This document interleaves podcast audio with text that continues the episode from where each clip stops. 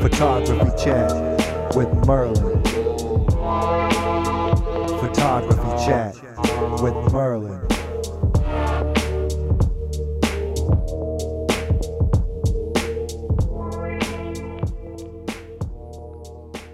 Welcome to another episode of the chat. We've got uh, Brisa with us here. It's um, season three, episode thirty-three. And uh, you want to yeah. take a minute to say hi? Hi, I'm Brisa. Um, I'm pretty stoked that I'm on three thirty-three right now. I feel like that's a magical, uh, I don't know, triangle, you know, another three.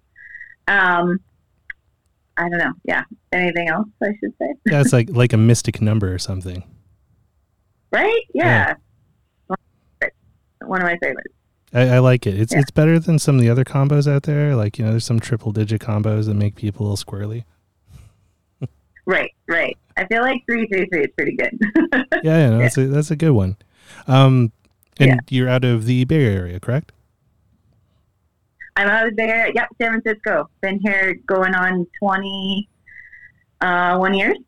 Oh, wild! No. Where Where did yeah. you uh, move there from?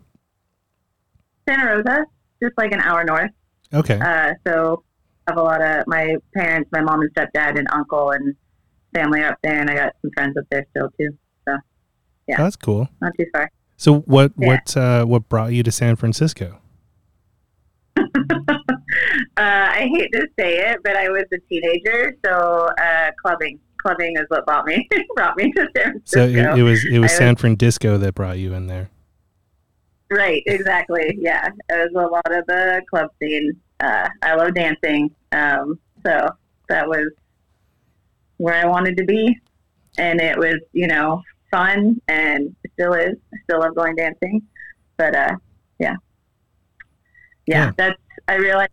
Like maybe five years ago, that was like my actual reason when someone else asked me, and I was like, "Oh, duh, clubbing." Is that why everyone comes here?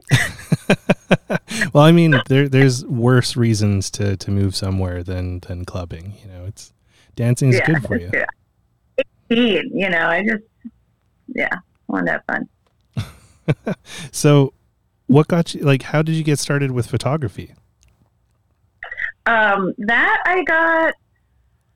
Well, I was given a camera by my one of my aunts when I was little uh, in Mexico. Just a little point and shoot like Canon that I like really liked uh, playing with, um, and I don't have it anymore. But um, a long time ago, Matt from Glass T Photo actually like had found one and gave me like the exact copy of it because um, he remembered I told him I had this like special little red Canon point and shoot.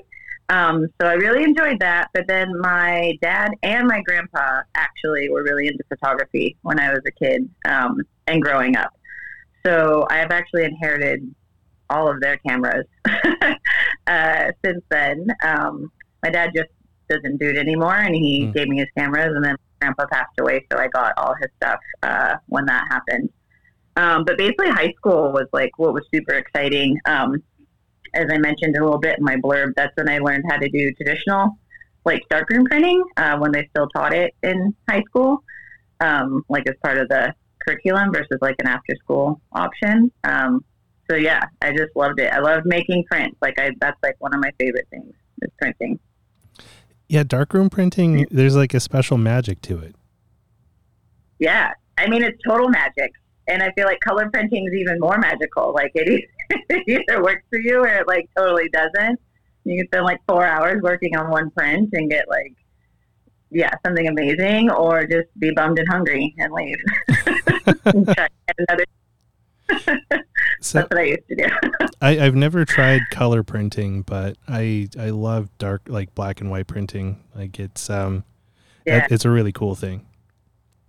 It is. It's super magical, and I feel like not everyone. Um, has had the opportunity to, or to explore it, or had the option, um, or that's just not been part of their process with doing photography. So I think it's really cool that it's still alive for now, uh, hanging in there. Um, and that people can still like try and, I don't know, learn how to make prints. And then, you know, it's really nice to take that tangible thing home with you, or to like give to somebody, and yeah, or to show off, or go like, I actually printed that myself. You know, like, like it's, it's fun. It's nice. Yeah. Pardon? It's like, I made this. Right, I made this. Oh, my mom's here. um, Brian Brian calls you um, a print mistress. Print mistress. Sweet. Thanks, Brian. Thank you. So uh, for, for no one that, yeah. that's like experienced it before, like, is there a big difference between color printing and black and white printing? Um, yes, for sure. Um, I mean, I'm definitely not the best color or probably black and white darkroom printer, but um, I think color is much more challenging because you have to do everything in pitch black, where in, so just like, just firstly, big difference. Um, and then in black and white, you have the safe light, so you can actually like see what you're doing. But in color, you have to set everything up, you know, get everything aligned, hope you're sticking your paper in the right place. At least that's what I always experience, even though you should be able to feel the easel and then turn it on and then go for it. And then you just adjust uh, with the other colors to get it versus like filters. Mm. So like the cyan and magenta, like you have to play with the color shift in, in that. And so that was always hard for me because I feel like my eyes would just play tricks on me. Like after a while, like being like, is it too red? Is it too yellow? And you're like comparing it all the time. But Um, when you get it dialed in, it's pretty, pretty cool because it's like so vibrant, or you can make it, I guess, any color you kind of really want if you don't want to make it natural too. But, um, that's wild. Yeah, you have to do it completely in, in the dark. Yeah. I mean, you can set everything out in the, the light, but like, you know, the, once, once you pull the paper out, like that's, it has to be pitch black. Like there's no safe light for it. So yeah, and then it's there's a processor that you put it in versus like trays because of that. So you just take your paper to okay. this huge processor. I think it was called a Colex. Please don't anyone yell at me if I miss saying, saying that name, but um, was the one that had at RayKo, and it's just this massive beast of a machine. And you shove your test strips in, hope you don't jam it by cutting them the right size, and then wait a few minutes, like literally almost five minutes, and then you go and you look, and you either are getting close, or you got it, or you're very far away from the finished product. So the time spent with it is also different. Yeah, I feel. Black and white, you can kind of get the gist, pull it out of the fixer after thirty seconds, just to look, right? Like, you don't only want to fix your prints that long, and then, you know, you get an idea, go back in, but yeah. Well, those are time-consuming. That That's different. Like the best part, at, at least when I was doing prints, was like, when you have it in the tray and you see the image start to, mm-hmm. you know, pop up in front of you, that was like the real right. kind of magic. Yeah. Yeah. Where did you learn it? Um, I learned it when I was living in Toronto. Um, there was this uh, place there called Gallery forty-four, and it's like a contemporary photography um, group or something like that. Um, But it was like split between two things. So it's like the upstairs was this like art gallery filled with like, you know, art people trying to fluff out their C Vs and stuff. And then the basement was the production space where there was like dark rooms. There was a members dark room that um, was like a four or five year waiting list to like get on that one. You'd pretty much have to wait for like what? one of the other people to die before you could get a table in there. Um, oh. And then there was the teaching dark room that you could rent out for six bucks an hour. Um, oh, wow. And I met this guy, Jeremy Lynch. Um, he was doing portraits in Kensington Market in Toronto with an old handmade five by seven camera from like, I think the early eighteen hundreds or something like that from, uh, Berlin. Wow. And it was like mm-hmm. one of those super old ones where it didn't even have a shutter. So he had this just like cap that would go over the brass lens, and he'd like pop the cap off and he'd like just count down, and then he'd put the cap back on. Um, yeah. And That's kinda, super cool. It, it's, it was such a cool um, camera and an interesting experience because he was shooting everyone on paper, I believe. And then he scanned that into a book where he was interviewing car drivers, pedestrians, and cyclists, and he made this book about how uh, cars are ruining everything, and everyone's kind of like input from like the car drivers, who are these soulless people that like want to murder the cyclists, and you know the the cyclists who are just trying to like live their best life and not get run over by a hunk of metal and glass. Um, right. that. I'm one of those. Yeah. Yeah. And um, he, he was a very interesting cat, but he took a shine to me, and he was just like, hey, you should come check out this Gallery forty-four thing and, uh, you know, learn how to print. And yeah, he got me hooked. Like, it was just really cool. Um, I spent like most of like twenty eighteen and twenty nineteen um, in the darkroom there. Wow. And then COVID happened, and, you know. Oh, yeah. Yeah. uh, yeah. Yeah.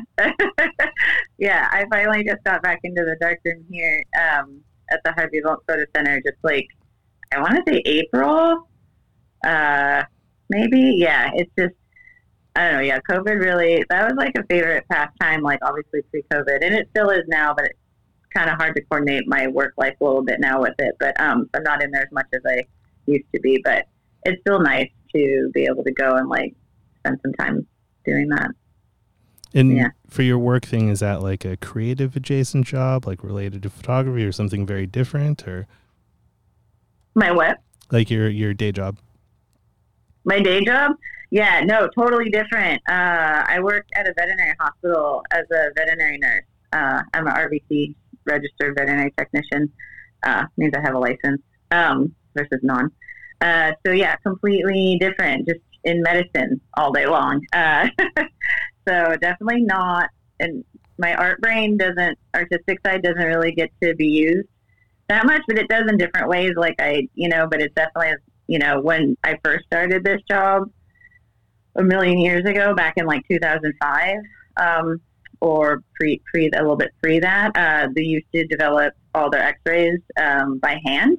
Oh, wow. So I thought that was really cool, because it was like the exact same steps. You just shove the, the films into the processor, and it's like has its developer and fixer, and the room smelled like fixer, and I would like loved that.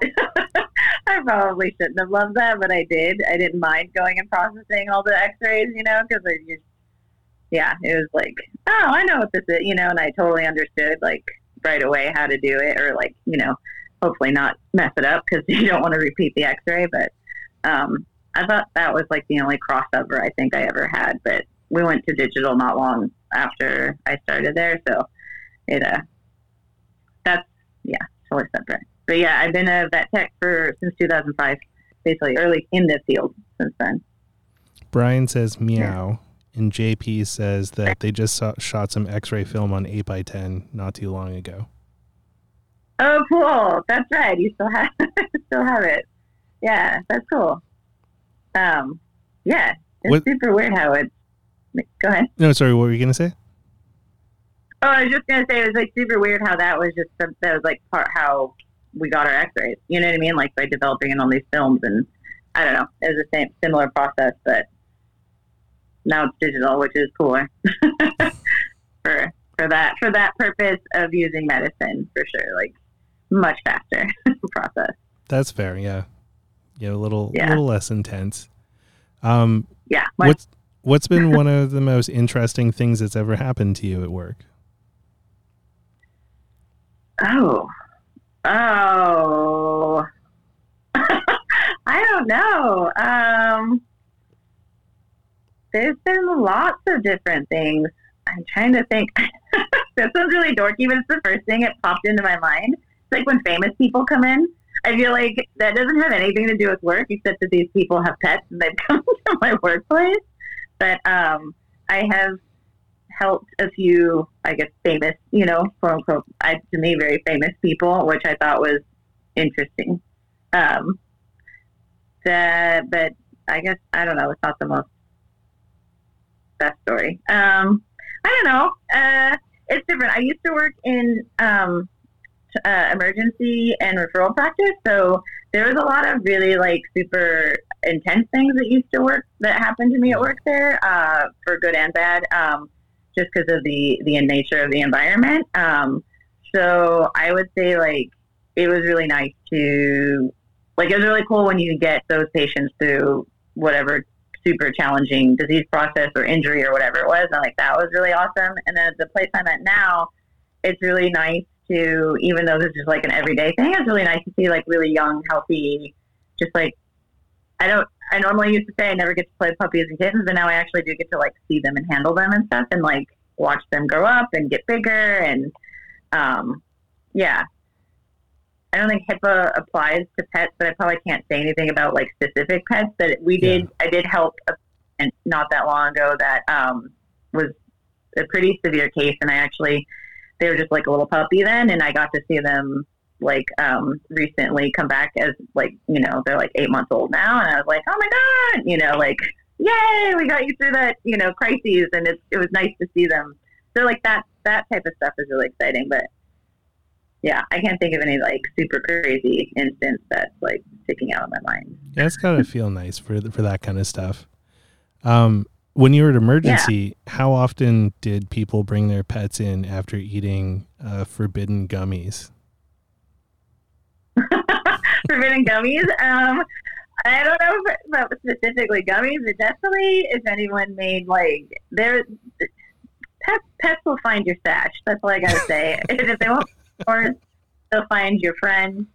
Or they'll find whatever is on the ground. So ingestion of, of various substances would happen pretty pretty frequently. Um, yeah, I've seen interesting dif- different drugs, and it's I mean, so it's kind of sad because you know, like they don't understand what's going on, and you just kind of help them sort of ride that out. Um, and then others, you just sort of support them as they need to sort of sleep and uh, be just. Uh, you know, kept warm and cozy and, you know, clean and dry and just kind of get them through that. But it does happen every once in a while. Um, I would say not due to neglectful owners by any means. It's just, they are very good at seeking out, you know, really any are. sort of from or, you know, especially off the street. It's like so quick it can happen. You're just like, what is going on with my pet all of a sudden? Yeah. You have those befuddled, like, owners that are just sort of confused and scared. And then, you know, I think sometimes it's a relief for them. They're like, oh, we think your pet ate weed. And they're like, oh, you know, thank God it's not. Yeah, thank God it's not something more serious. Yeah, exactly. Uh, but still, I think that always leaves them perplexed. It's like, where do they get it? But yeah, well, hard to say. So my, my ex-wife went through something like that with, with our Shih Tzus. Um, so when we split up, she kept them. And it's a boy and girl. They were from the same same litter. Um, but the girl, mm-hmm. she was super acrobatic. Like she was maybe like eleven pounds and like she could do all sorts of crazy shit. Like the breeder was always pissed that she sold her because she didn't think she'd be a show dog. And the dog that she oh. kept ended up being a dud.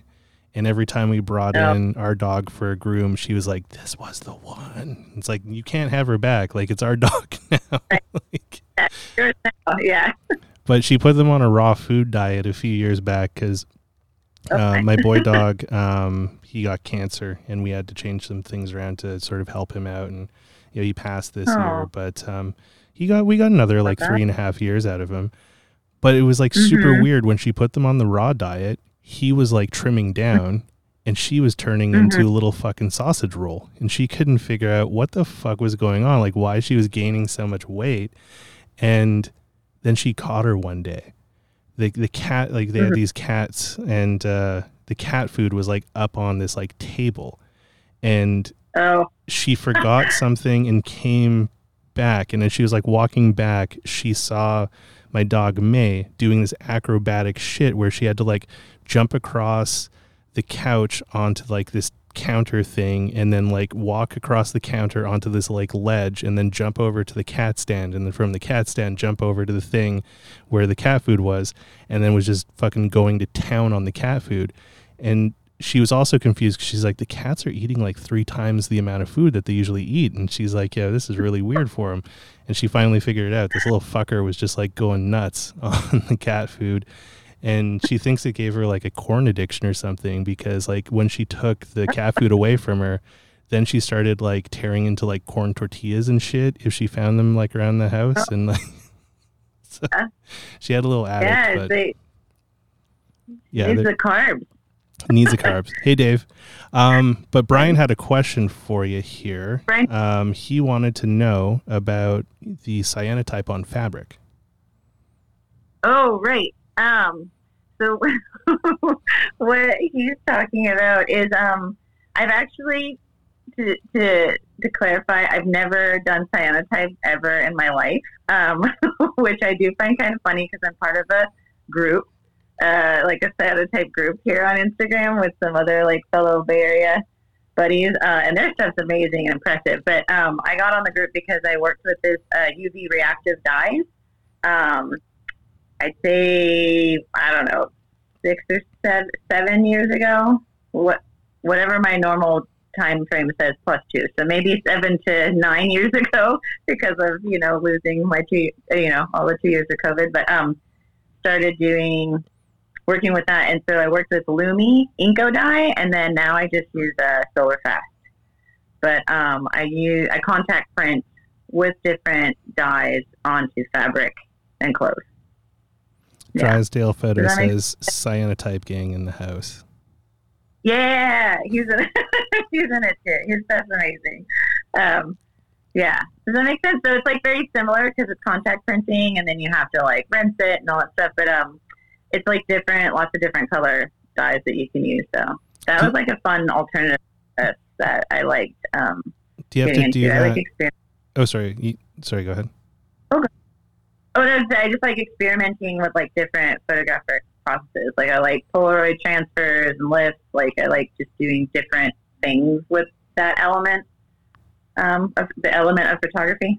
Yeah. So for for those like different dyes, do you have to do that in a darkroom, or where where can you um, do that? No, I just do it in my house. It's on my floor, basically. I have like a whole like cardboard things spread out. So I, um, so the process is you, uh, I'll like just say I use it on a t-shirt. So I'll like paint on the dye. It's like a, it's kind of a fussy thing. We have to adjust. It's so kind of damp. Um, can't be like soaking wet. Can't be dry. Cause I did try different, uh, well, it doesn't matter. I tried various different ways of doing this, um, to make it a faster process, but mm-hmm. It's okay. Um, So you paint it on. I just stick cardboard underneath so it doesn't the dye doesn't soak through, and then I put the you know the negative in a piece of glass, and then I just set it out in the sun. So I just can you can do it in your house. Like if my uh, shades are drawn, I'll just do that, and then um, I started just doing it where I just sat it sort of like precariously in my window to expose it because uh, in my old uh, apartment I used to just walk it downstairs out to the front. But it was always kind of weird just like sitting out there with people, you know, with like this cardboard and like a shirt and like glass and a negative, and people are sort of like, what are you doing? Or, you know, I don't know. So it's kind of nice I can do it just in my house and not have to like haul up and down the stairs. But um it, it turns out really good. I mean, same thing, you want to have good quality um Uh, negative. Oh, Brian rocks my fanny pack that I made. um, good quality negative. So it's like, it's super cool. And then it's nice to see different color combos because they make like almost every color, like in the rainbow. Dave, Dave was wondering, um, so he could contact print a four by five neg to a shirt. I never tried it specifically with like actual fo- like negatives. I did um, all enlargements. Sorry, there's a fire somewhere. That's okay. Sorry.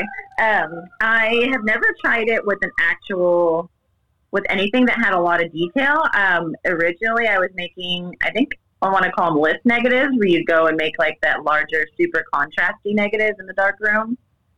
You know what I'm talking about? Mm-hmm. Um, like negative onto this, I don't know what it is. It almost looks like... Um, what you put on a um, projector, uh, like really clear piece of paper, or not, not paper, but it's just a really clear, I don't know, list, list paper. I'm sure I could dig it up from underneath my bed, but no one wants to wait for that. Um, and then you make a contact print of that. So you had a positive and a negative, and then I okay. just used the negative part.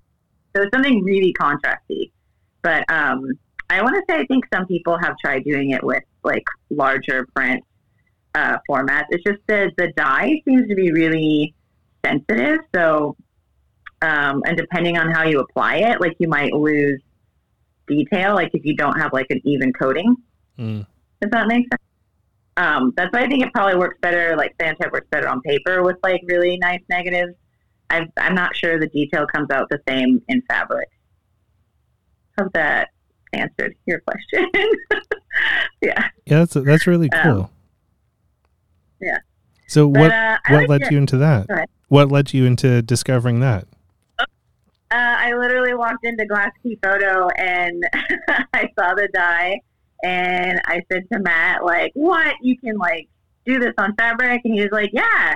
And I want to say, I think he said I was one of the only people that, like, got really, really excited about it and, like, kept, you know, coming back in to buy the dies and stuff. And he was even, um, him and Gordon were about it, and they let me have, like, a little workshop on it. Um, I do that because I, I don't really know how to teach these things. So it was okay. It was good. The, I definitely, a handful of people came out, so I feel it was very successful in that nature. Um, and, uh, yeah, I even, like, tried to go over the process with people, but it's kind of a fussy medium. So I think I'd probably do a better job at explaining it now, um, in person, uh, you know, with examples and everything. But, um, yeah, I just literally saw it in there and got, like, super excited to try it. Yeah.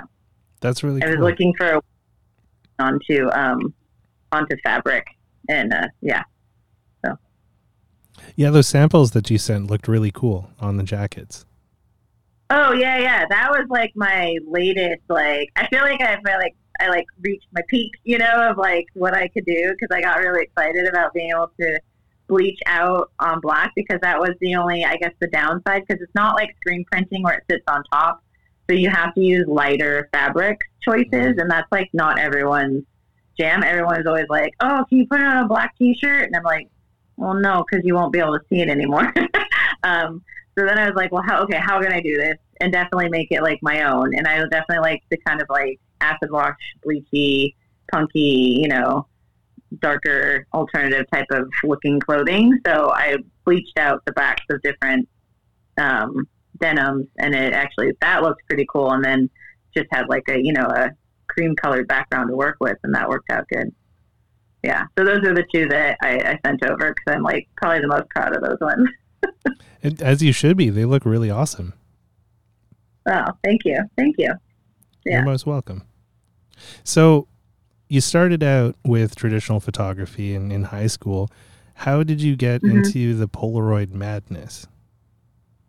Holy minute. Um, well, I had a Polaroid camera since I was also probably a teenager, uh, for sure, like one hundred percent. I think my mom, either I or my mom gave me one. Um, I've inherited lots of people's cameras, I think, with just the people, like, knowing that I like them. So, like, my stepdad gave me one as well, probably in my later teens, early twenties. Um, but in, I feel like when Polaroid film was accessible, even if it was slightly expensive, like, I remember once for my birthday, I think my mom gave me, like, a multi-pack or something that she bought at Costco, you know, like, and I think she was slightly disappointed how fast I went through it. Because um, it went through, like, really fast.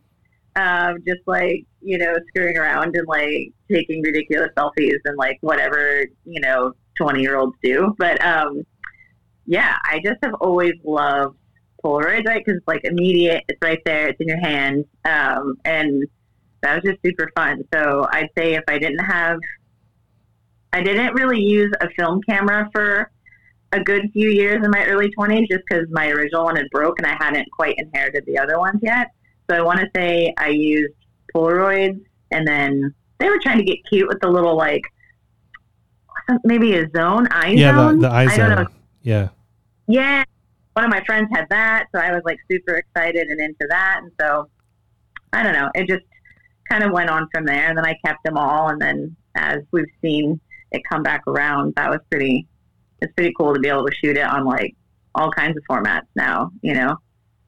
Um, you know what I mean? All different types of cameras. Like, you know, I, I got a Polaroid back for like my huge medium for like six by seven camera. And like, I'm super excited about that, you know, because I can still use it in different ways. Oh, did um, you get one of the but, Graflock backs?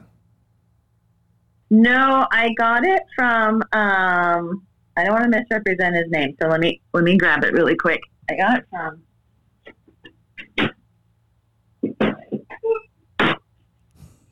sorry. That's all right. Oh, oh lo- Lo-Fi. Okay. Lo-Fi D I Y. Yeah, this guy. Oh, that's, that's cool. It's from, But yeah, I saw it on in an instant, um, um, Ben's Instagram, that, that gentleman. Um, and I was like, what? That's amazing. Cause I've seen a lot for the R Z sixty-sevens that people have been making, but I have an R B. And then, um, and I want to say J P has one, I think. I might be mis. I mean, J P has like everything. He has everything. Yeah. yeah. But uh, he uses it all really well. I feel like he takes like some of the best photos uh, of like at the photo walks of people, and I'm always like so just like just like what when he just like hands them to you and gives them away. He's a I'm pretty always, talented like, guy. Yeah, it's pretty cool. It's pretty cool to have that. Um, but yeah, so yeah, I got that one, and uh, I I love it. So Did, have you have you Getting gotten have you gotten one of these cute guys yet? Is that the like the little baby one where it's like this big? Yeah, it's like it's yeah, like so, I'm baby. Yeah, it has a, it has a little um, face. Look at it. That's pretty cute. Yeah, yeah I mean their thing is like on point now. Like they know how to get the consumer in there. I I think they got me. Um, I don't have one of those, but I did see Brian uh, had one of those on one of the walks not that long ago, and it it was cute and tiny and yeah. Looks like a lot of fun. It, sure. it is a lot of fun. Like it's a very tiny photo, so you don't really get a lot of detail out of it, but it's a cool one to have like when you're doing photo walks or something like that, just to like give people something. Yeah, for sure. For sure. I would say the photo walks over the last like nine years or so have definitely what's like kept the Polaroid thing going. I think that was also one of the coolest things I found. I found here in the city that that was going on. Yeah. You guys have yeah. a great community there. Like I, I was surprised to, uh, to see it when, um, I came out for, uh, PolaCon one, uh, Bay Area one, mm-hmm. you know, right before, mm-hmm. uh, right before the lockdown. Yeah. That was the craziest weekend. I feel like that was a really amazing weekend where everyone's like, yeah. Oh, yeah. I was like, like, what happened? Yeah. Yeah. yeah. yeah. Yeah. On the pause, and then we just, like sat with it for a while. But yeah, so that was cool. I feel like that was super fun just to like meet you and a, a bunch of other people that just came from like all over. Like it was crazy. Um, same thing with this most recent one. I know you weren't able to to come I to know. it, but I met other people from Canada and like all over the place. And I was just like, "Are you kidding me? Like that's insane!" And uh, you know, the big group of people that came from New York, like that was really insane and. Yeah, I was like, wow, um, super impressed. Yeah, that that was my first fun. like real FOMO of the whole pandemic. Like, you know, I, I hadn't missed anything else, but like that one, that one sucked. And the like the only reason I didn't go was um, there was still a testing requirement to come back into Canada right. at that point, and they removed it the weekend after. So it's just like, yeah, mm. yeah. Yeah, that was crazy. I think Canada was, was tough. My dad lives uh, up in Canada. Um, my dad, dad, my dad, my stepdad, mom live up north, but my dad, dad lives in Canada, and so it was crazy. I only just saw him in June, oh, and wow. the last time I'd seen him was when he was visiting me during that PolaCon weekend. He happened to be in S F, so yeah, I didn't see him, you know, for almost that two and a half years. It was crazy. Yeah. And Instant Flamingo says that uh, they got to meet you, and they were blessed. Oh, thank you. It was awesome to meet you there too. Yeah, super fun. I met so many cool people throughout um, PolaCon and then just the photo walks. It's like new, more and more new people come like each time it seems, and just like different, different people, and they hear about it from different, you know, parties, and so it's cool. Yeah, and, and it looks like yeah. uh, Polaroid J's been getting some good traction there with the uh, the San Jose ones. Yeah, yeah, that's what it, it seems like. Yeah. Which is super exciting. I like that's rad that like more is popping up. I know there's one in the Ife as well. Like I just am terrible at remembering. I just feel so bad that I never freaking remember that they're generally the weekend right after ours. But I think that one does well as well. Like for sure. I, I think Jay's like missing that. out on some good branding for like his photo walks though, because he should have like Polaroids and pizzas. So it's like you oh, go out. Pizzas? Yeah. His, yeah, his pizza stories used to fucking kill me. His what? his, his Insta pe- stories? His, yeah, his stories of his pizzas. Like, his pizza adventures look friggin' amazing. Yeah. I, yeah, it was rad. Yeah. Uh, I love pizza as well, so I'd always be like, dude, I don't understand how you make that at home. Like, what? Right? Yeah.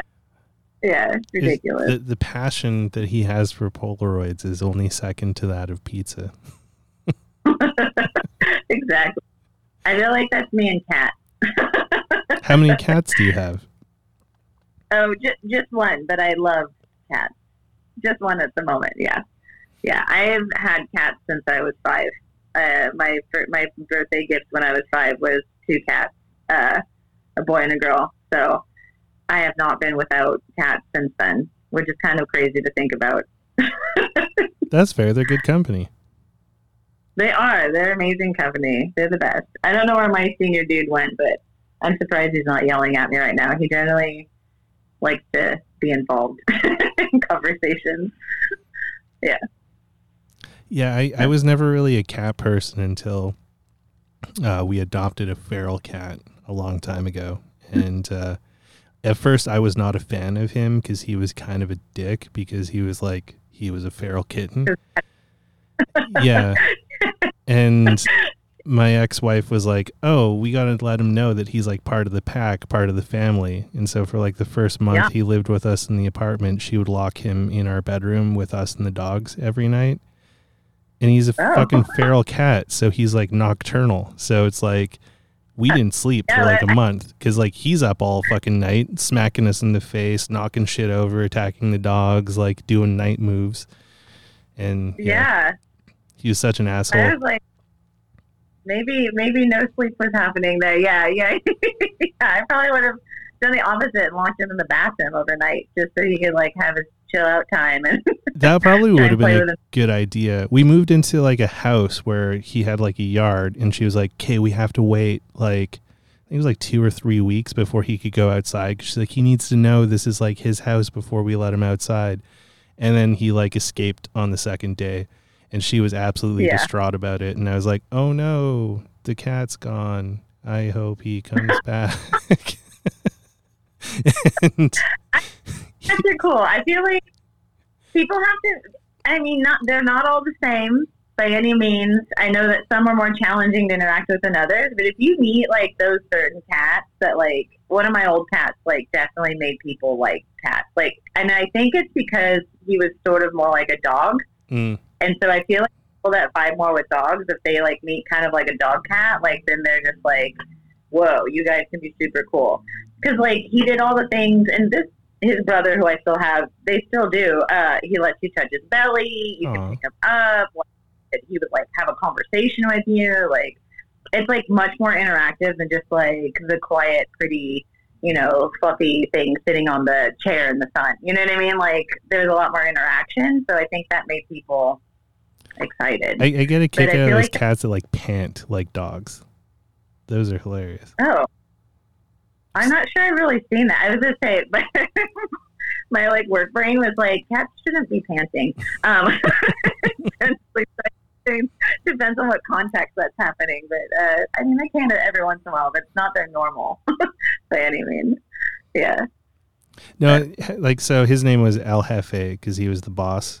And um, right. Jefe, he came back after a week, and he was just like fucking filthy and like matted in blood.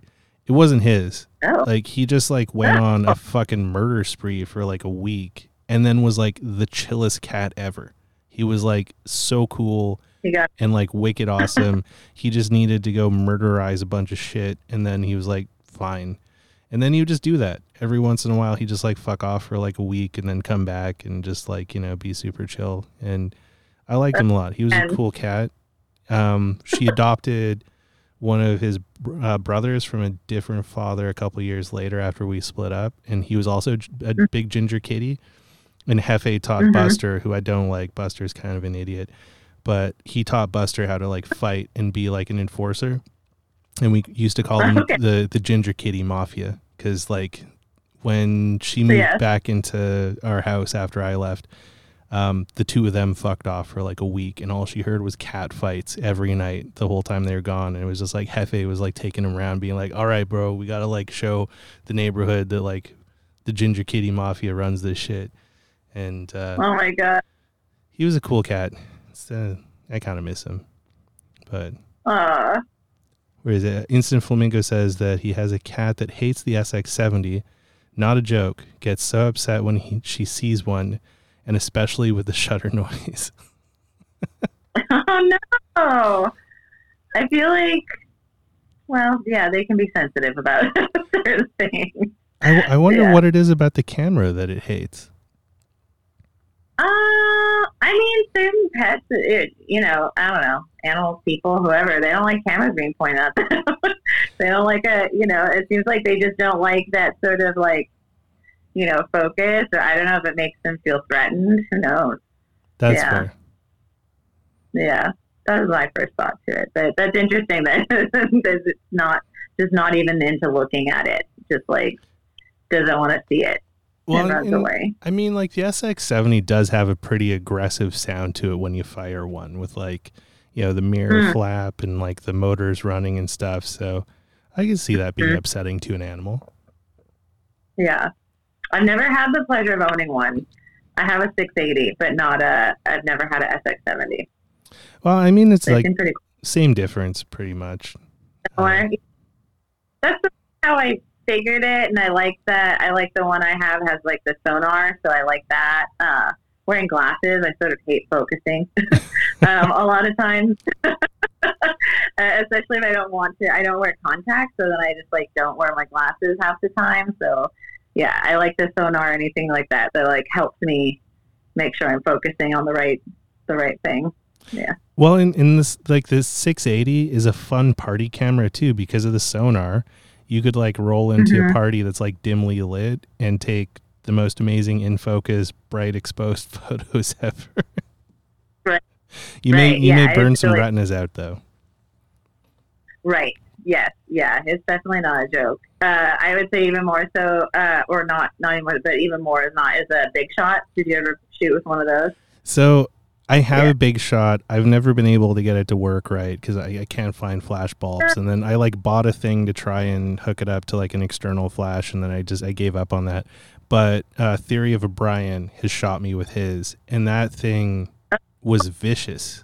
Like it was just so yeah. it was so mean. It's just, I definitely anyone that comes to my house, I still have some some tack on for it. So anyone that comes to my house, I like shoot them with it. But unfortunately, sometimes it's like me shooting a couple times because, yeah, the bulbs are like finicky, and sometimes the thing isn't like firing the bulb. And I've had like, I think two now because the, yeah, the last one I had like broke. And anyway, but um, yeah, I definitely, yeah, you burn, you burn uh, some retinas. Some like people are just like, whoa, like, because it's, it's insane. I don't know why they ever did that. In general, like why they had to make it so aggressive, but I mean, it's beautiful the images you get, but holy crap! Like, I, I feel like whoever invented that at Polaroid might have been a sadist. Yeah, just you know, getting that. Oh, someone said the big shot slaps you in the face with light. That yes, yeah. exactly. Just one second. I I'll, I will be back in one minute. Just a moment. Okay.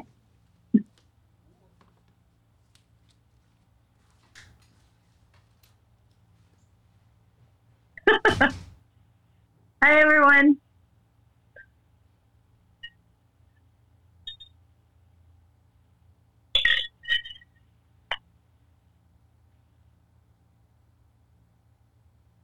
Hi all the Bay Area peeps and non-Bay Area peeps.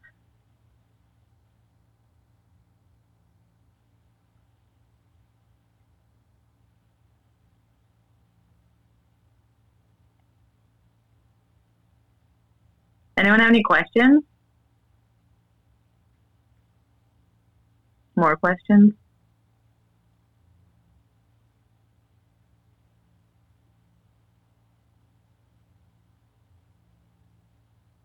Brian, I also love that Oscar kept hearting everything. Thank you, Oscar.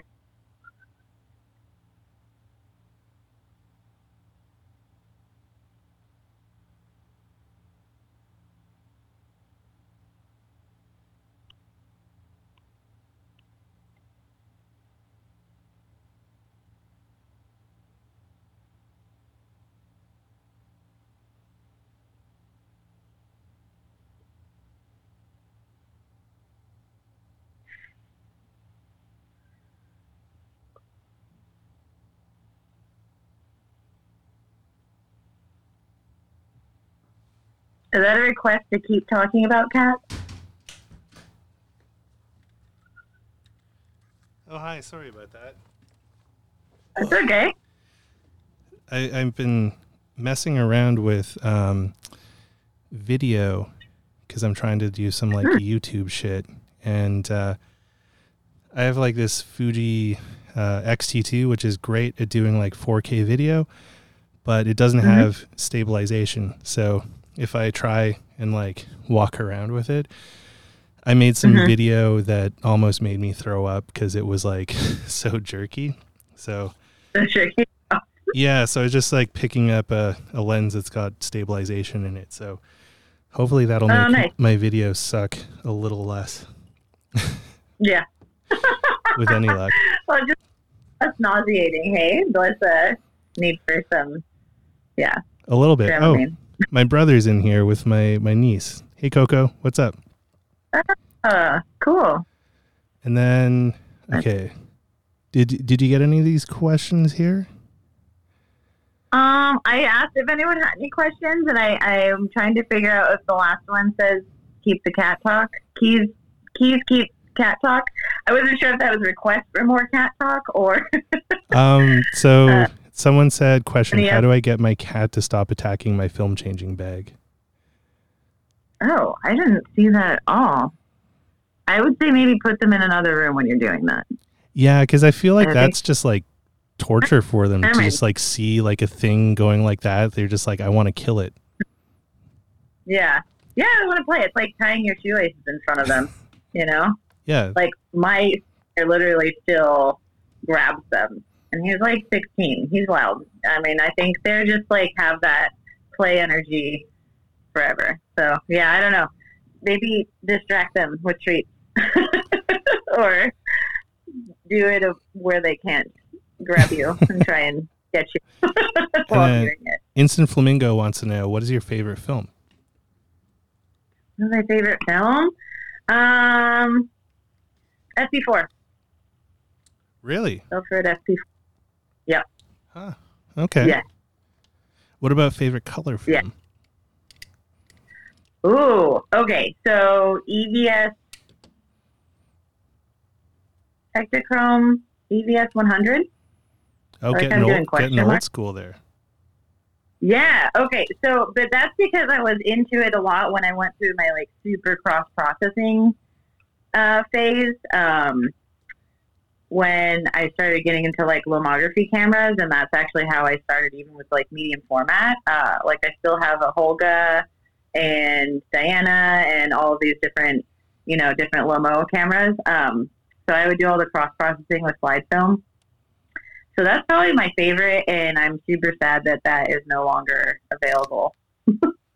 But, uh, yeah. I don't know. I like that. I'm on the train. I like that Kodak Gold, the two hundred. That's actually really nice, I think, too. But I like I like slide films. I've been um, still using expired slide film and then and just doing it normal E six, and, like, the okay. colors are just insane. Yeah. It's crazy. But black and white, yeah, F P four or H P five, but probably F P four if I have enough light. I do like H P five. Yeah. It's a nice one. I, I'm yeah. a real sucker for Eastman Double X.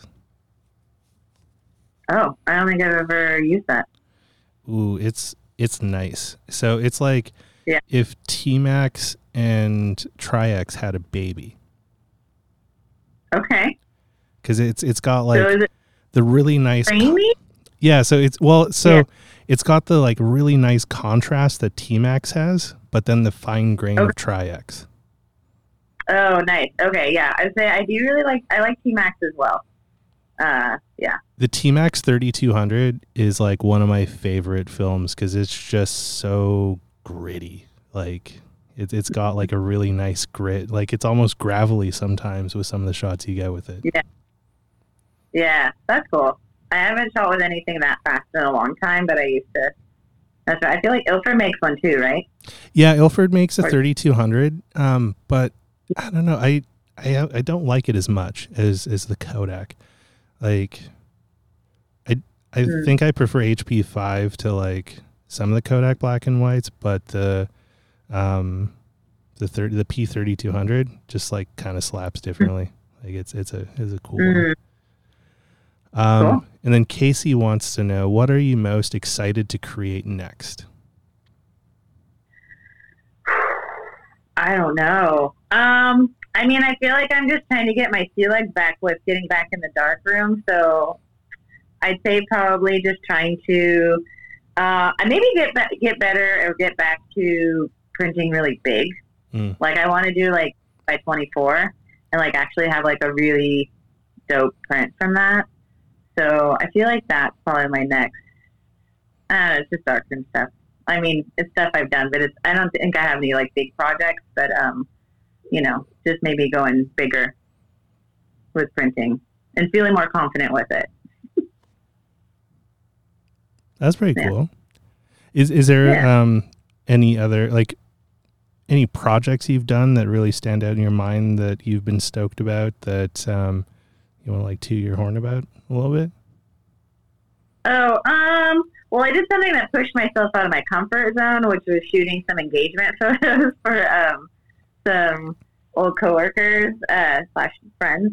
Um, and that that I've only done one other time, and I apologize to Stephanie and Matthew, the first couple I shot. Um, because, um, I don't think those images ever made it onto it.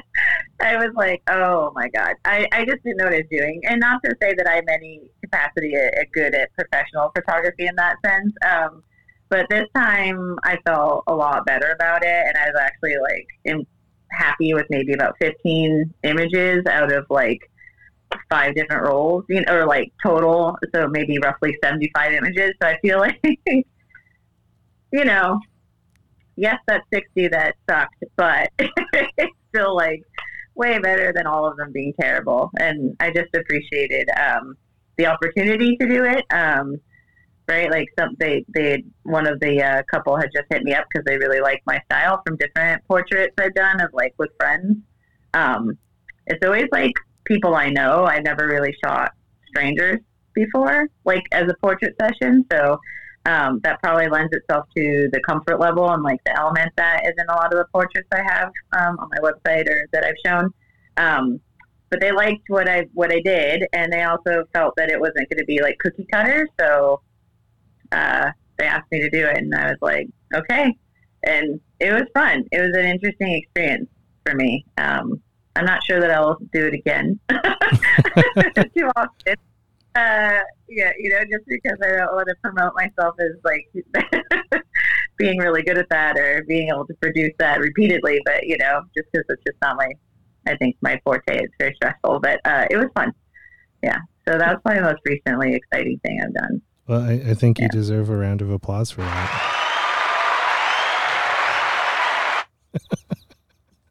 Yeah, that was pretty. Yeah, it's and then uh, yeah.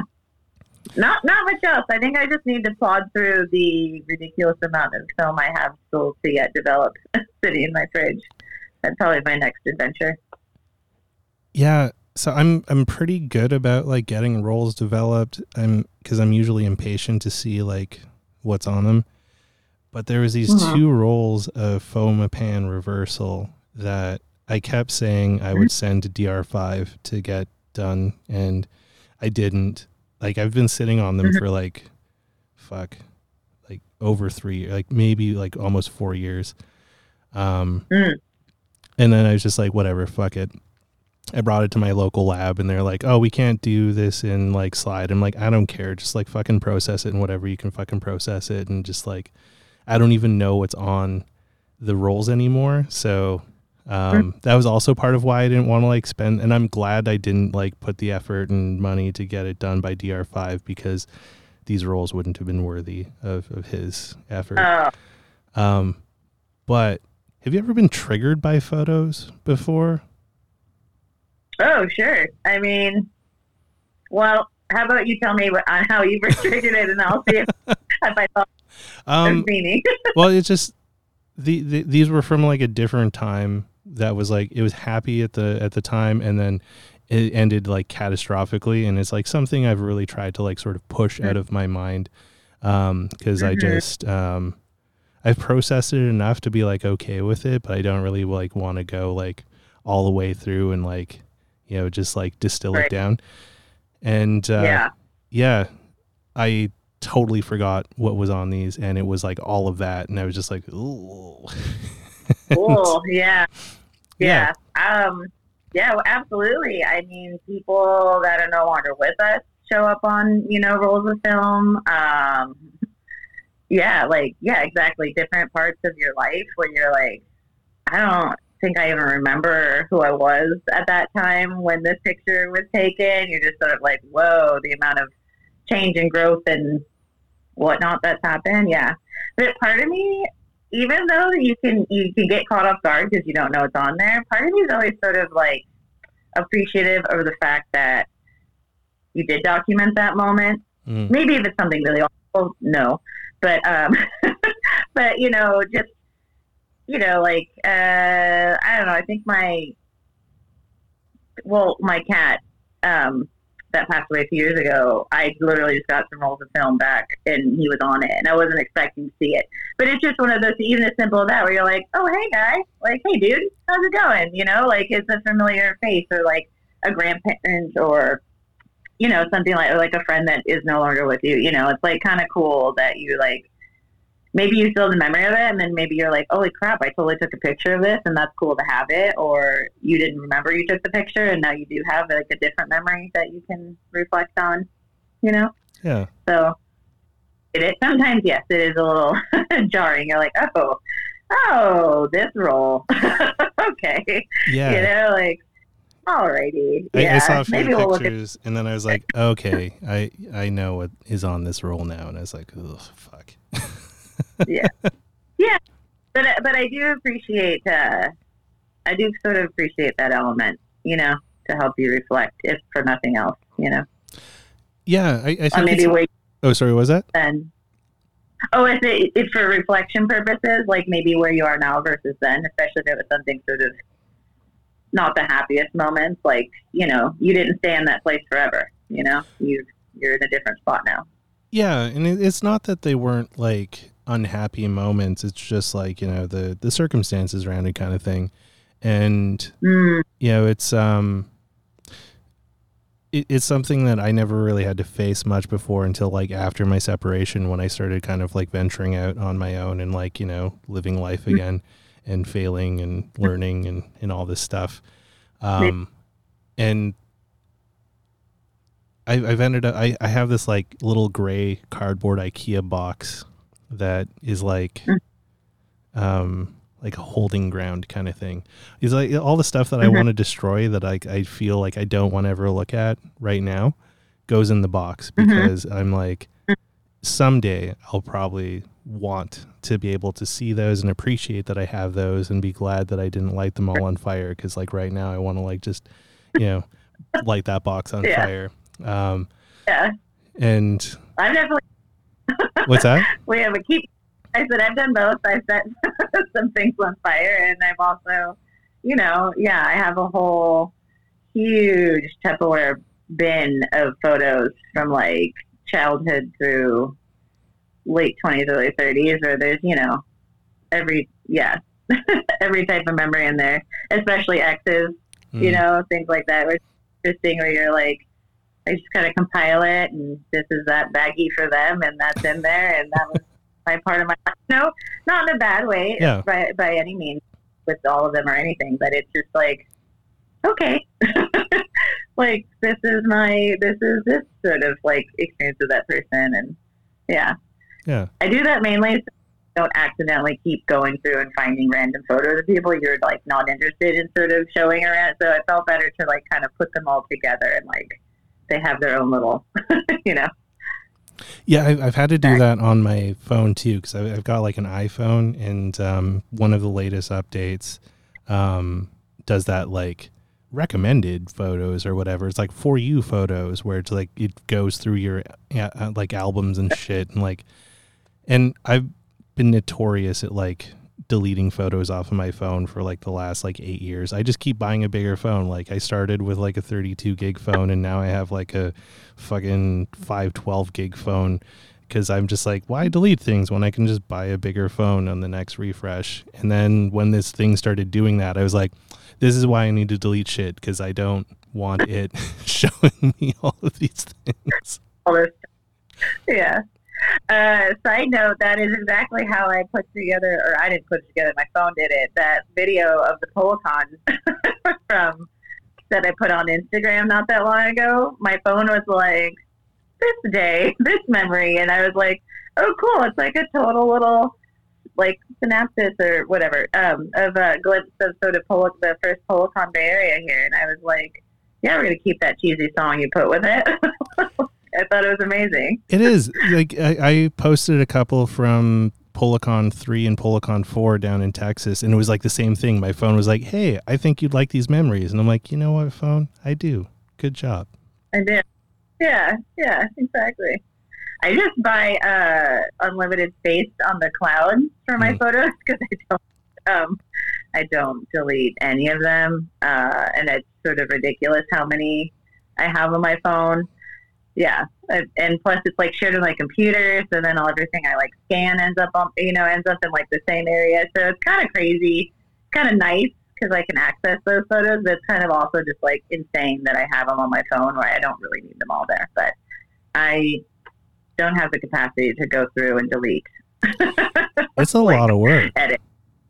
Yeah, it's a lot of work. Yeah, yeah, yeah. Like it, it's yeah, like with my Instagram, I have like over seven thousand photos on my Instagram feed.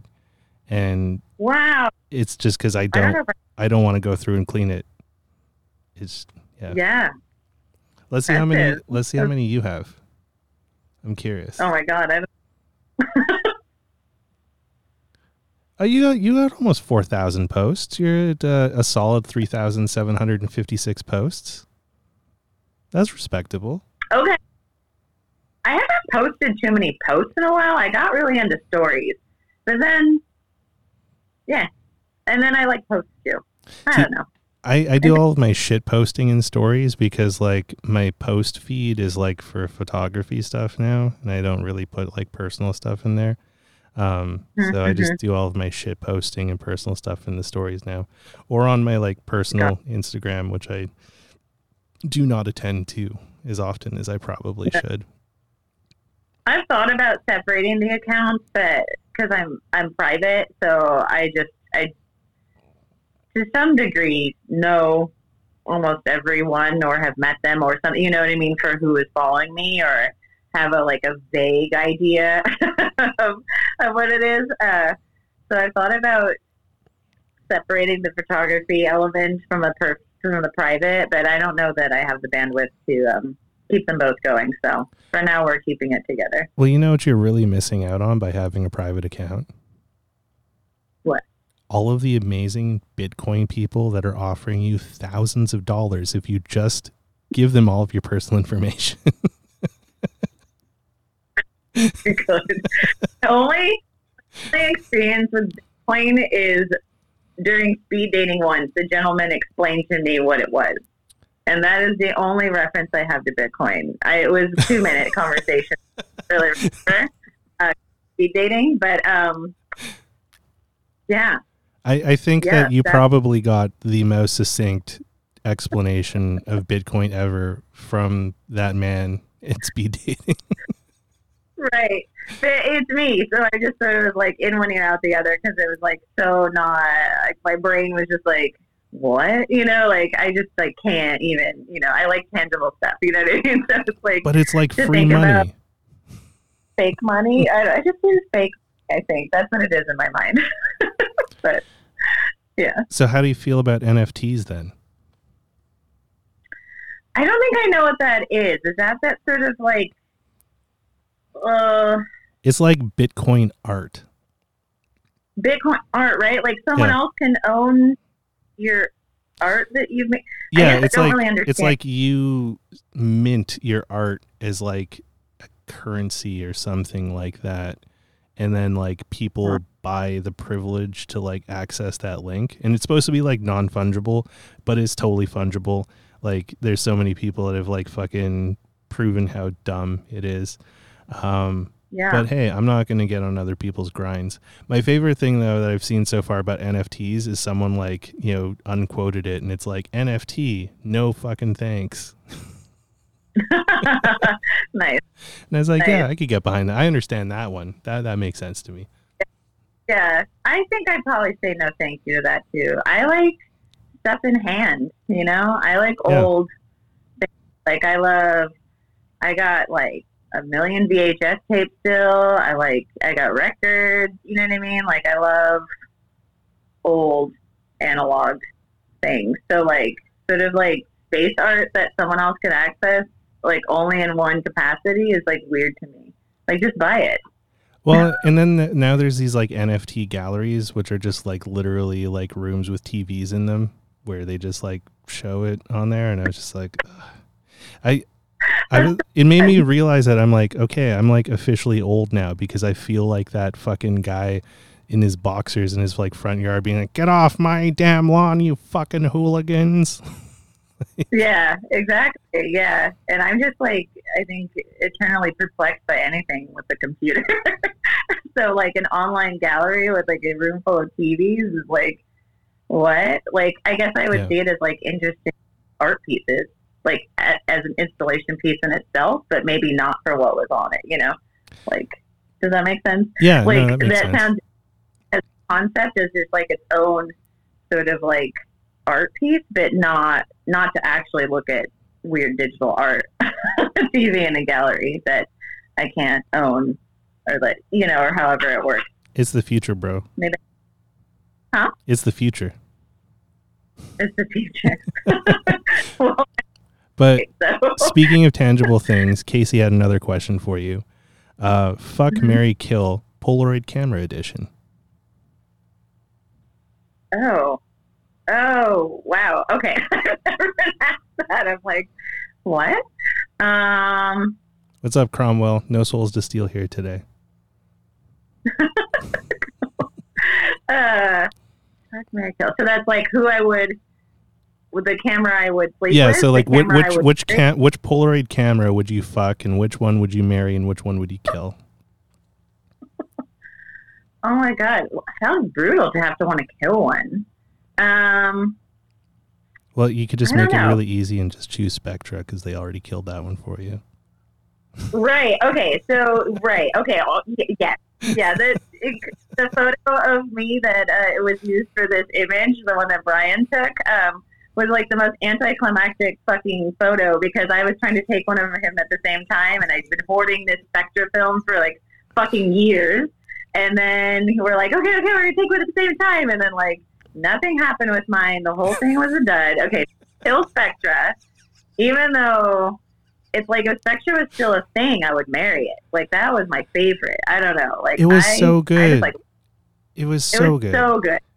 But then, like just it like was, you said, it was so disappointing. Like I ended up, I had like fucking twenty or so packs of like Spectra that worked. The batteries were dead, but like the film worked.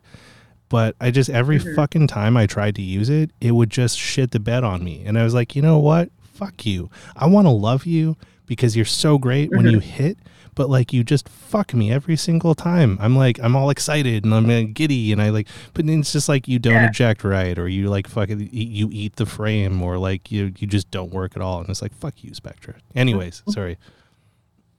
Uh, let's see. I'd probably marry the six eighty because I feel like it's like, tried and true, you know what I mean? Like we'll be there, be there for you. And then I don't know about about fuck, maybe a big shot just because it's just like ridiculous. There's no side jokes in that situation either. It's just you know, it's a weird. It's like a great camera for what it is, but it's not something I want to use all the time. That That's fair. Sense? Yeah. So it's like that. That I think that makes sense for for like a fuck one. Yeah. No quotes on that one, please. No one like no one have any audio from that. Uh, I've never been asked that question before, so I don't really know. Yeah, I've never been asked that one either. Um, I think I would also have to kill Spectra. Yeah. I would marry Pack Film because I just can never give it up. Right. Yeah. Yeah. Um, I mean, I like my, that's for sure. Anything that took that and was is yeah. great. And then yeah, I would fuck eight by ten Polaroid because it's just like sloppy and like expensive and extravagant and like uh, decadent okay. and yeah. And yeah. Okay. Oh, your answers are way better. I feel like I just sort of like picked of what I had, but I didn't really think about like, oh, I could, you know, I could sleep with these other ones, you know? Like, okay. Well, what I have. Here, here's a redo. So you, you can take another stab no, at it. No. If you want. That's it. I'm just going to copy you. It, it's mostly just because I'm like super in love with eight by ten right now because I shot it for the first time the other weekend and just like mind blown. I have never shot it, but I've had my picture taken with it. It's it's fucking rad. It's, it seems super rad. It's yeah. super rad. Like, um, I've had a processor in film for like two years, but I've just never had a mm-hmm. camera because like the camera's so fucking expensive. And after I spent all that money on the processor, I couldn't afford a camera. Um, mm. So I rented one though the other weekend because we were having open studios here at the the studio where I do the podcasting and other stuff, and uh, it was just so cool. Like, um, kind of. It was a way too wieldy camera for me. Like I just, because it, it was like a big eight by ten rail cam, and I definitely am mm. not going to buy one of those because that's way too much camera for me. Like I'll, I'll probably get like a field eight by ten or something. But um, at the next PolaCon, if you could like convince Vince or Brian to let you take the helm on on an eight by ten for a shot, you should get them to do it because it's a lot of fun. I think you'd enjoy it. Yeah, I feel like. I feel like I could, yeah, just feel like, let me just try it. Like, any large format um, photography is, like, super, like, intimidating, but, like, super interesting. Like, I don't know if I'll dip my toes into that area anytime soon, but it is, like, I just, I always appreciate, like, really large, you know, like, photographs. Like, like I said, I want to really blow up my images that I have. I like seeing that big, you know, yeah. nothing small. Like, I don't, I don't like looking at anything tiny. Especially with photography. I feel like it's impressive in painting, but with photography, I'm always like, ah, why couldn't you make it a little bit bigger? But, you know, um, so doing it like large format seems like something I would probably just like get really crazy down the rabbit hole with, but like, I don't really get it. So I feel like I'm like safe just for now, you know, like I don't, I think it's like an extra learning curve that I'd have to get over. So what you're just saying is um, you're a photography size queen. No, not at all. Okay. No, no. I just like working at large. Yeah, like I used to never print anything smaller than like sixteen by twenty. Like I just felt like if I like being able to get up close to it. I think that's all. So I like, yeah, the eight by ten Polaroids and anything that can be printed huge. I I got offered a twenty by twenty-four camera before I left Toronto, and. Wow. I kind of regret not buying it because it was it was like a custom made Deerdorf and it was beautiful and the price was insane, but it was just mm-hmm. so massive. I literally have had have still nowhere to put mm-hmm. it because it was just so yeah. beastly. Like it would like take up room. Well, it, it would take up the studio I have right now if I like brought it in here. Just like it would dominate mm-hmm. like, you know, probably a good quarter of the space just by like existing. Um, but it would be cool to have a space to do something like that and do like tintypes or like, you know, direct positive or like something with it. Like that would be really cool to play with one day. That's cool. Yeah, that would be really rad. Yeah. There was um at uh, RayKo Photo Center where I used to go print color, and like I also retook a, a color darkroom class um, there from one day, Audrey, and she was super rad um, a long time ago, but they had like an entire, you could print like wall-sized images, like you could bring in roll paper and you could project it and you could do these like just absolutely massive color prints.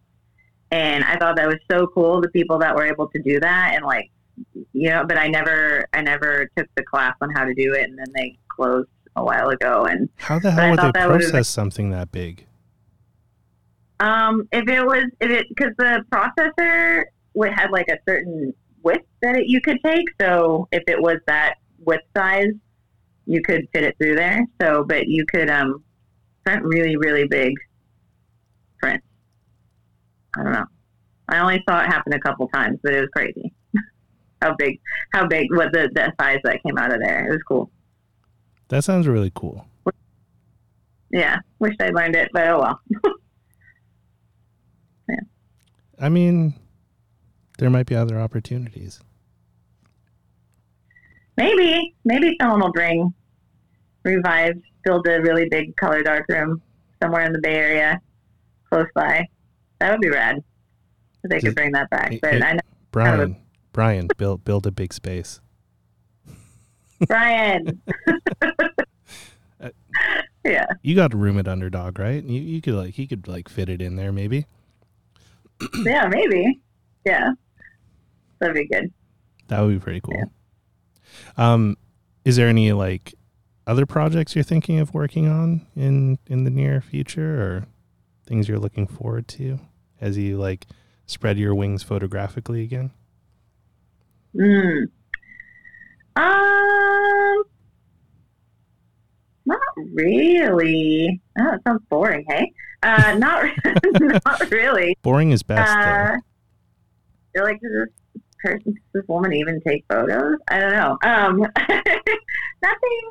Nothing really. Um, I mean, I feel like this past month was like the most I've done in like years, which was like wild. So there was the uh, group uh, photo show for the members and staff and volunteers at Harvey Milk Photo. So I was in that. And then Whoa. There was a pop, like, um, that's still up, by the way. Um, so you guys can go check it out. You should, you should throw a plug huge, for it. Uh, what does that mean? Just like, like, like type it in the no, no, just just like shout it out. Oh, yeah. Oh, okay, got it. It's at the Harvey Milk Photo Center. Um, you can go see it when their hours are open, and they're open Tuesday, Wednesday, Thursday, three to eight thirty, and Saturday I think eleven to four. And if I got that wrong, I'm sorry, but uh, yeah, those are the days they're open. But um, yeah, I think there was a hundred. I hope I'm not misquoting. I thought there was maybe like one hundred thirty pieces in it. It was pretty big. Whoa. Yeah. The the volume of work that was in there, and it was like, I think one of the best shows that they've ever had as a, at their, like there in general, as like the, the um member and staff and volunteer show. It was crazy. A lot of really impressive work. That's, That's very cool. So that, yeah, in July. And then I was in another show, like, a week later, and that was also in July. And I just, and then the engagement thing, and I was like, holy crap, I'm doing something like literally every weekend when I did like hardly anything for like a couple of years with it. So I don't think I'm past my exciting project, but I feel like I've just recently had a lot of excitement. So I'm just riding that wave still. And I think trying to think of what I want to do next. That's fair. Nothing yeah. wrong with that. Yeah. Yeah. You just take some time for yourself. Yeah, yeah. Just getting used to it. I keep re-digging out more cameras from my uh, camera hutch. I was looking at my camera hutch uh, and wanting to shoot with that as I'm realizing other cameras are broken. I need to have them repaired. So I think I'm like rotating through, you know, playing with some new stuff I haven't ever shot with before. Oh, that's kind of so. cool. What uh, what kind of stuff are yeah. you having on the uh, the docket there to play with? Um, there's like this Olympus, uh, like semi or pretty automatic, um, thirty-five millimeter I have. It's kind of has, has a zoom lens. It's one that my grandpa gave me that I've like literally never worked with. Cause, uh, he, I don't know. It's not super manual. Like there's a lot that is auto, like, you know, you can just push a button and set it. And it's like a fancier digital camera for back in the day from like the nineties. So okay. it's like, Is like receipt is from nineteen ninety-four when he purchased it in there, and I thought that was amazing because he still has it with the instructions, like with the camera case. Um, And I think I never used it because I just thought of it as like kind of a big clunky point and shoot. But now my point and shoot's dead. So I'm trying to figure out a way to sort of have a more faster, uh, yeah, faster, faster reflex camera than uh, like full manual. What, uh, what was so. your point and shoot that died on you? Um, I had the Olympus, uh, like stylus, I think the little black Olympus stylus. Oh, the one that's worth like one, a billion dollars now because of all the hipsters.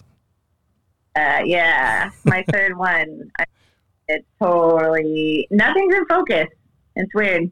I went and talked about it. So I think um, I might have dropped it or something happened where it just sort of knocked apparently something out of slightly out of focus. So uh, it's kind of a bummer because I put a lot of rolls through that camera and I'm not quite sure when it happened. So oh, no. One of those things of, oh, yeah, exactly.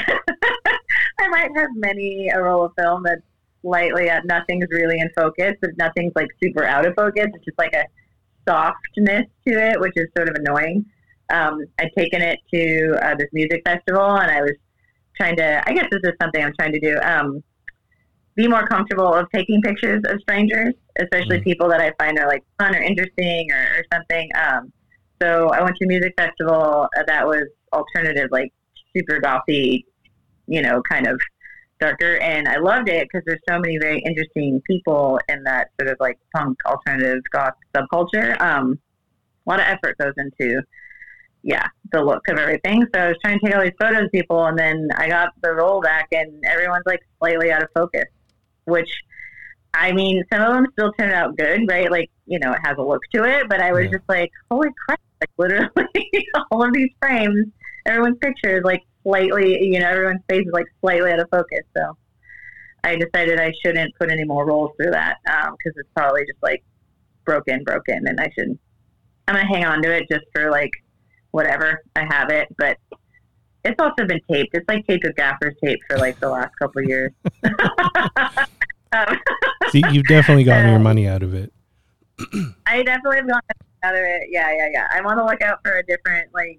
Smaller compact point and shoot, but I think I'll mess around with this I'll have this one for a minute just to, even though it's big, just to like play with, have something to play with.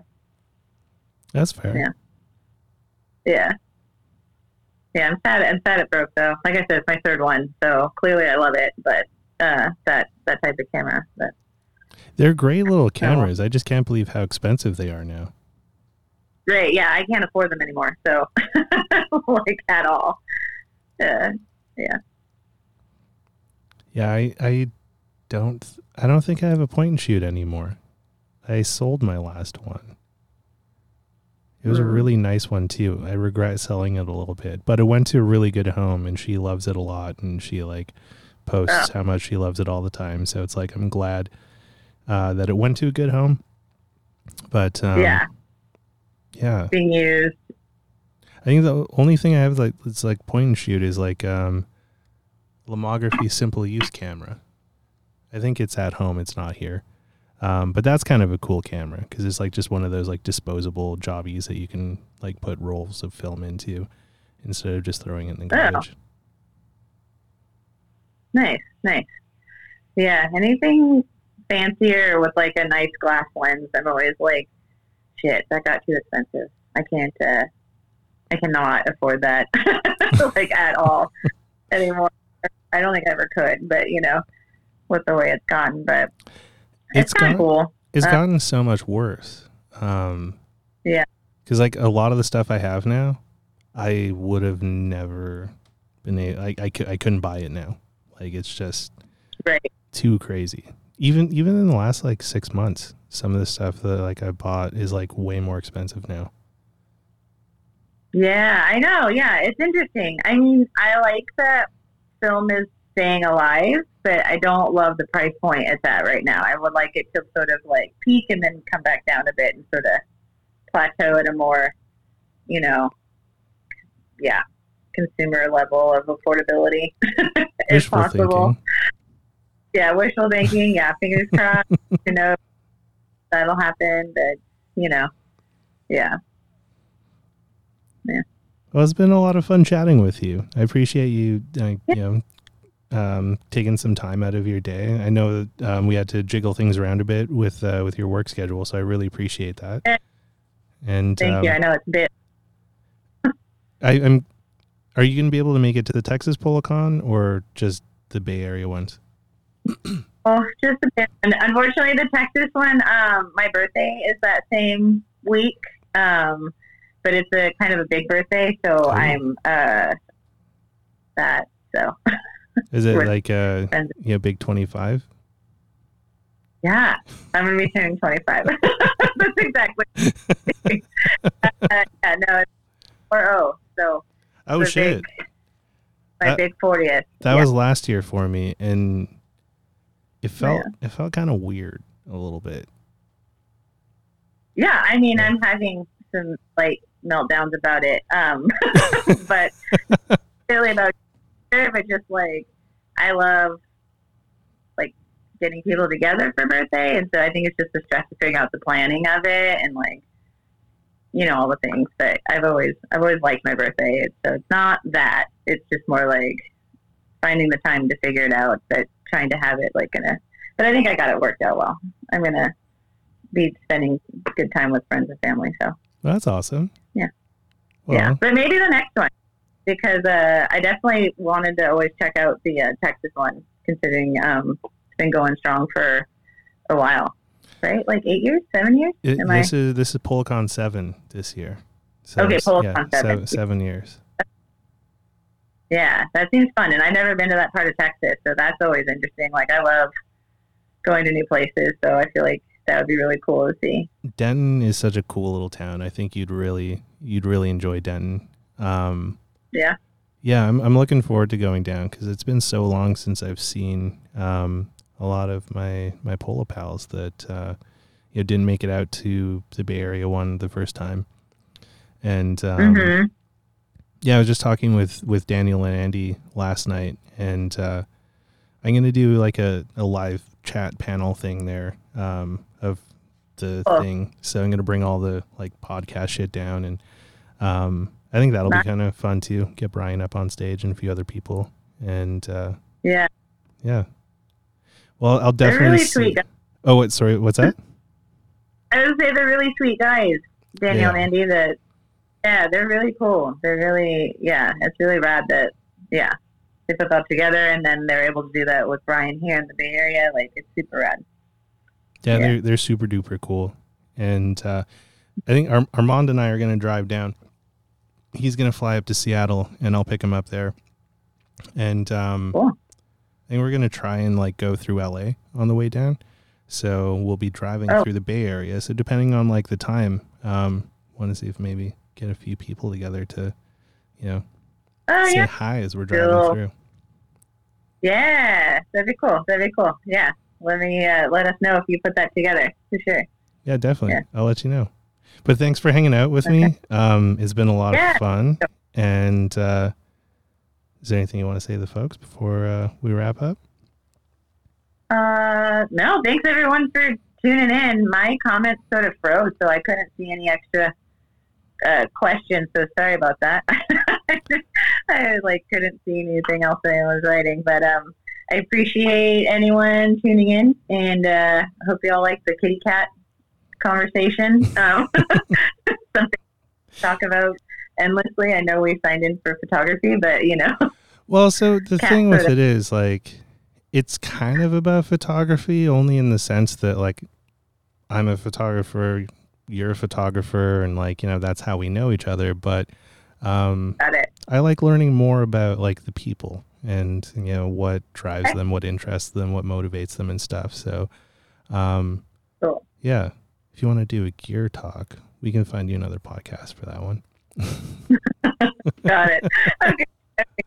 I was like, well, I'm fine talking about all of this. I just don't know what people are tuning in for, but it's been fun. It was, it was really a pleasure talking with you. So thank you again for having me. No problem. And, thank uh, you for yeah. being here. Thanks. And thanks again for working around my work schedule. So sorry, anyone that's tuning in from different time zones, I appreciate it. Oh, that's not a problem at all. Um, this cool. is not the weirdest one I've had to do. And yeah, it all works out. But I'll, uh, yeah, well, walk us out here. And, you know, thank you again. Okay. And thanks everyone for tuning in and spending some time with us. Um, next week, we're going to have uh, Casey uh, Wright on here with us, um, who is in the chat as uh, Right Angle. Um, looking forward to having them on there. They're another Polaroid photographer with uh, some really fantastic work. So um, be sure to uh, cruise by next week. And uh, if you're heading to Texas, let me know. Be cool to catch up. Well, have cool. a great week and uh, take care of yourself. All right. Thank you. You too. Bye, Brisa. Bye. Bye.